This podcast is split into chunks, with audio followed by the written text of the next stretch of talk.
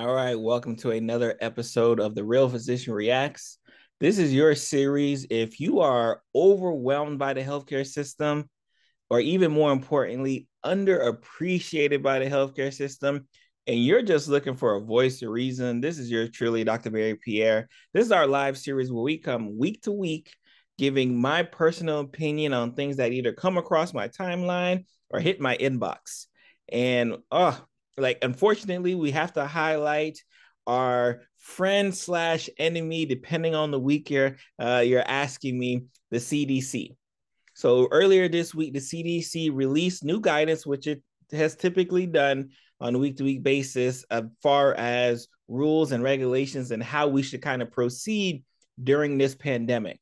And we talked about this a few weeks ago where they started kind of drawing back some of the restrictions. Hey, you know what? Six feet social distance, don't worry about no, more. Hey, you know what? Don't even worry about quarantining if you're not symptomatic. So they started drawing back a lot of these things. And when we first dropped the video, I told people, say, hey, the, the proof is in the pudding, the writing is on the wall.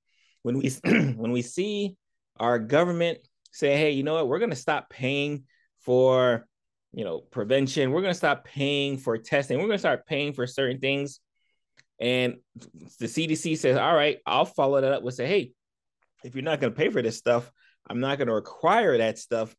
I've been telling people that, hey, this is them saying, and then uh, the, last week we talked about President Biden essentially saying that the pandemic was over, depending on your definition of pandemic.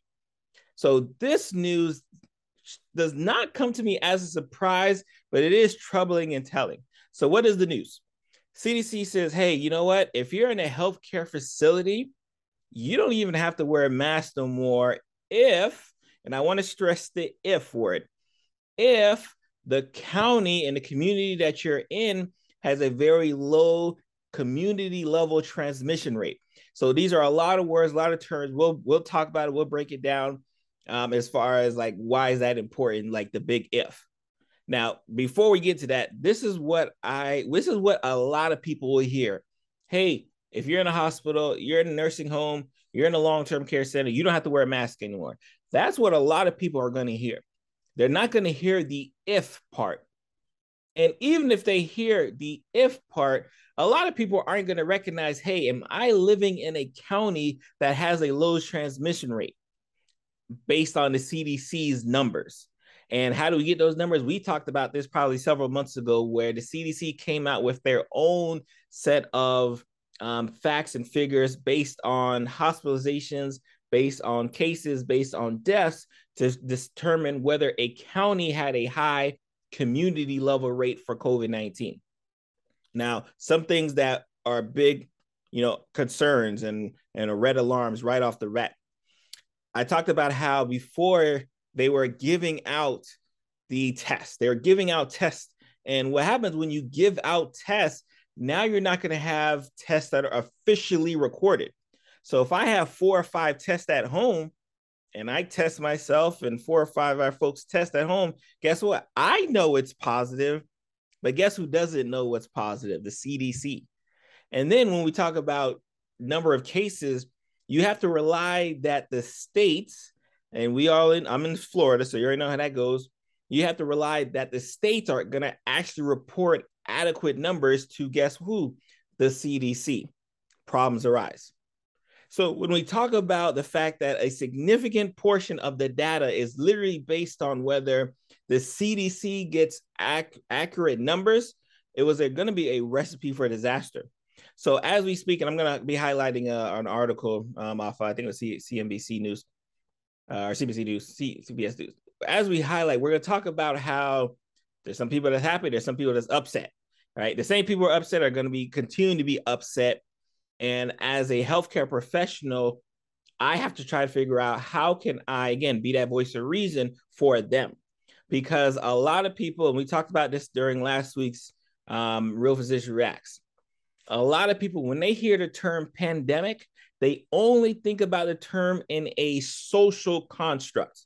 Like for them, the pandemic means lockdown.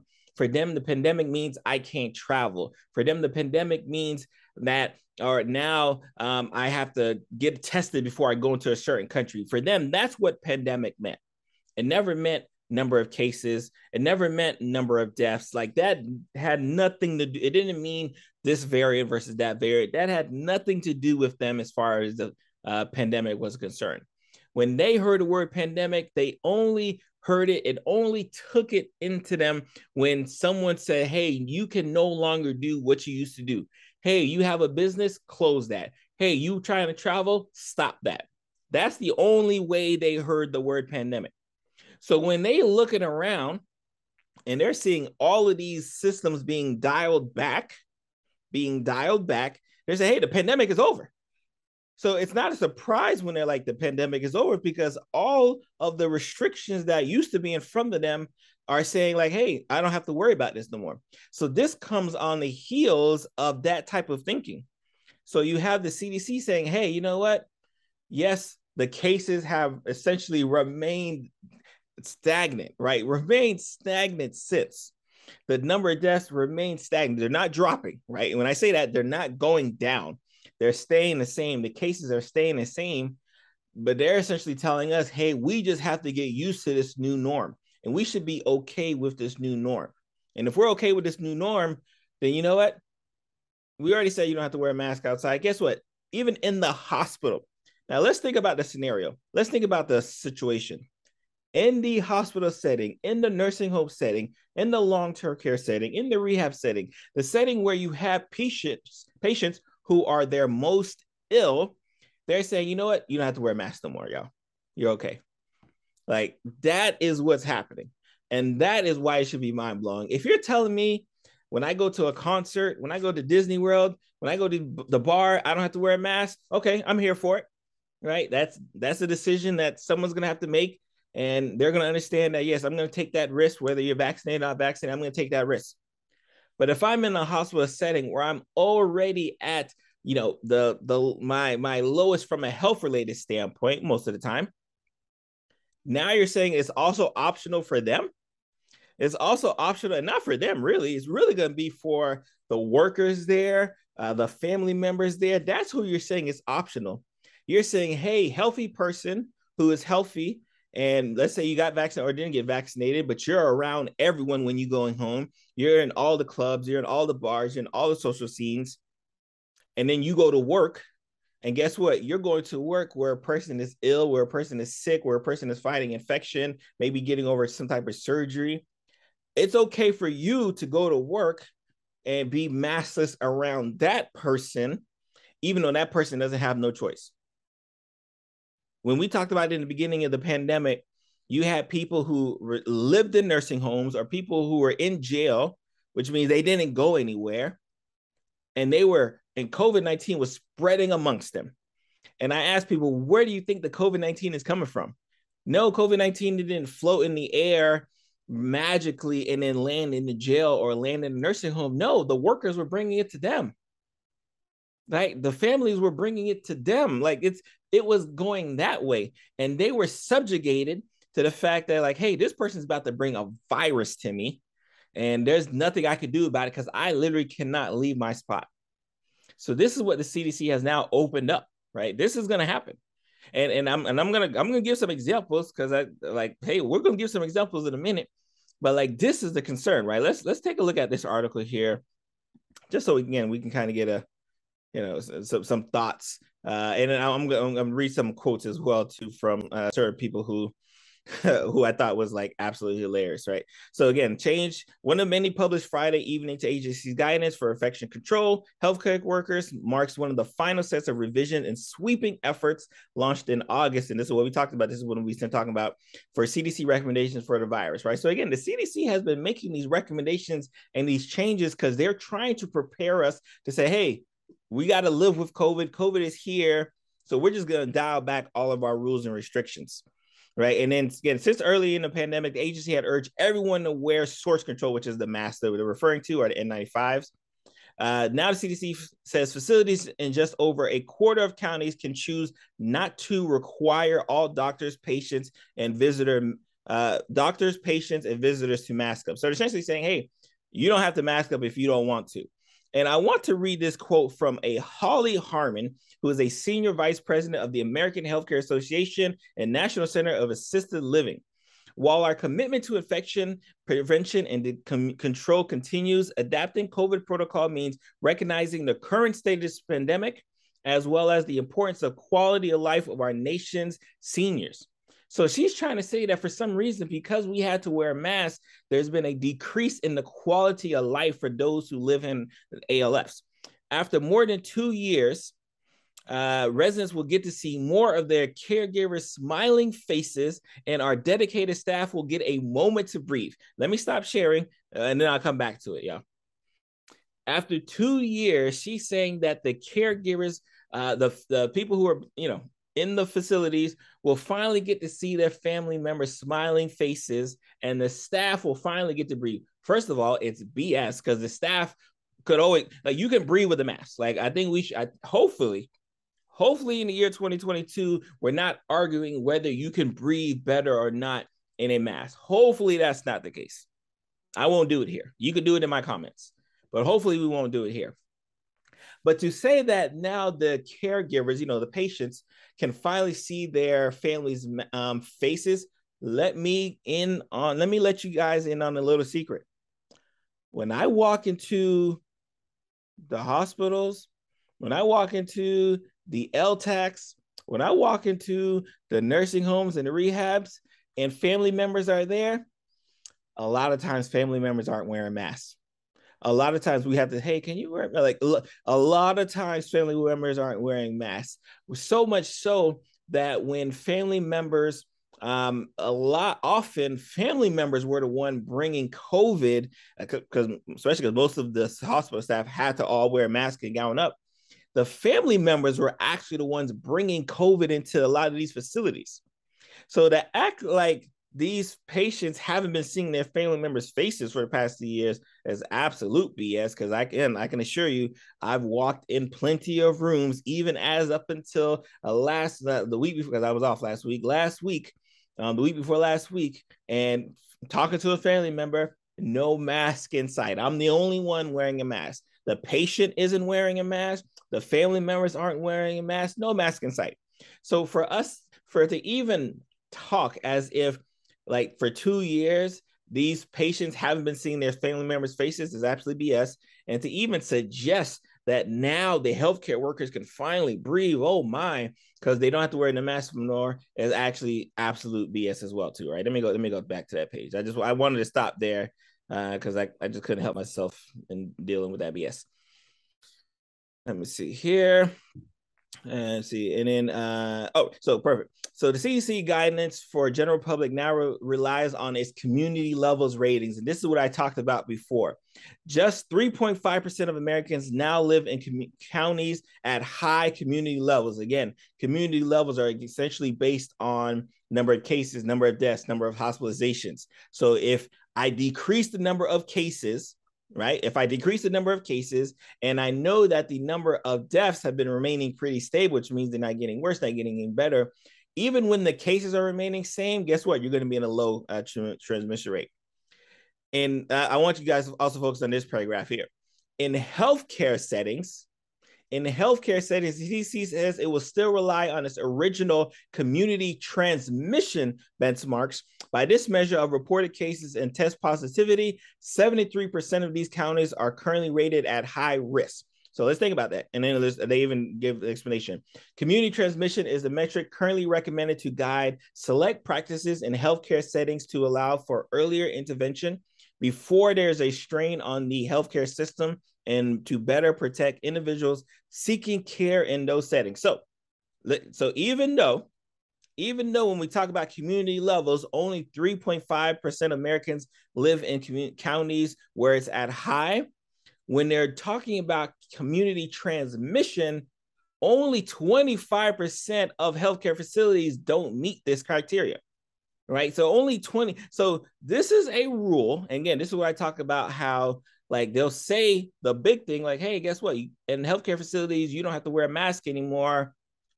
And then the small part that most people aren't going to hear, only if you live in a low community transmission rate.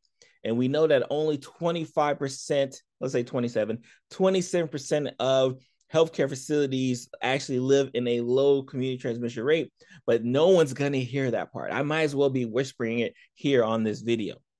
They're not going to hear that. All they're going to hear is the CDC says you do not have to wear masks in the facilities. Now, let me ask you a question, especially for those who are in the healthcare facility, especially if you're watching this video. If you have MRSA, and depending, and again, it may be different hospitals, but if you have MRSA, which is methicillin resistant staph aureus, you know what they do? They make me wear gloves, wear a gown before I go see you. And then they make me take off that gown, throw it in the trash in the room before I leave the room. I can't even walk out the room with the gown if I walk into your room and do my physical exam because you have MRSA. If you have another uh, resistant bug, ESBL, the same thing. If you have another resistant uh, bug, C. diff, we know about C. diff, it makes you have a lot of diarrhea. Guess what? Glove, gown, leave all that in that room. Don't bring it out. The same thing. I don't see the CDC telling us, hey, you know what, Barry? You don't have to worry about wearing a gown when you're taking care of your C. diff patients no more.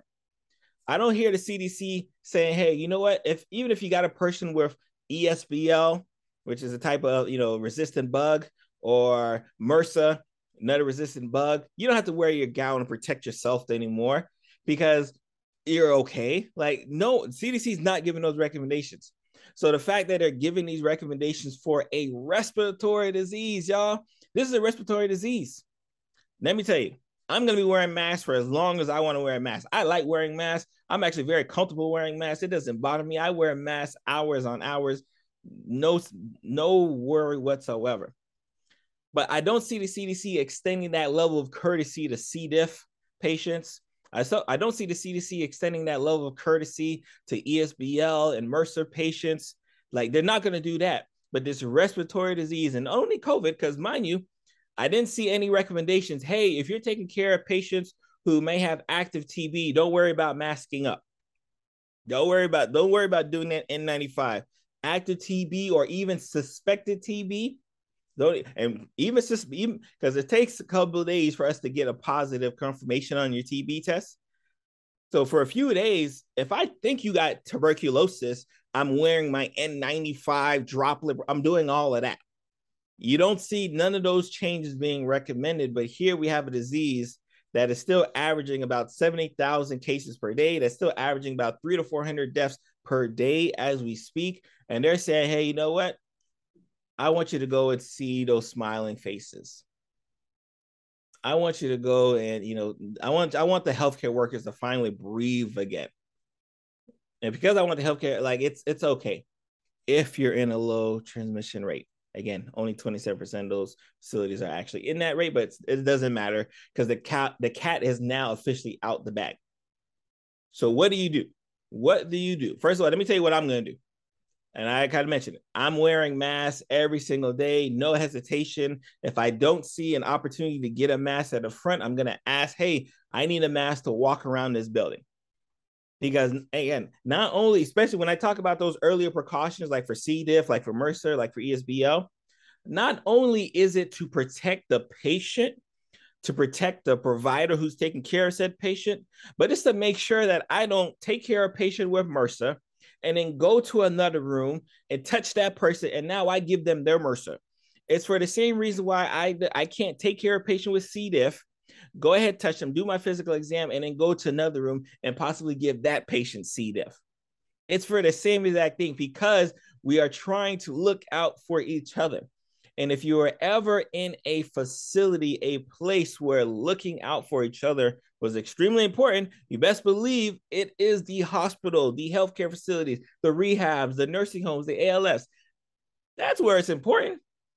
Now, is, is this going to have which I, I for sure things gonna happen. You're you're now gonna have those who couldn't wait to snatch off the mask, just like they did when uh, when you were on the flights.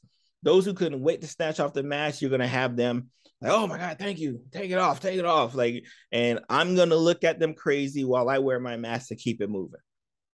Right, like it's, it just is what it is. I think there are, and mind you, I'm I'm not a mask zealot like you have to wear masks everywhere you go.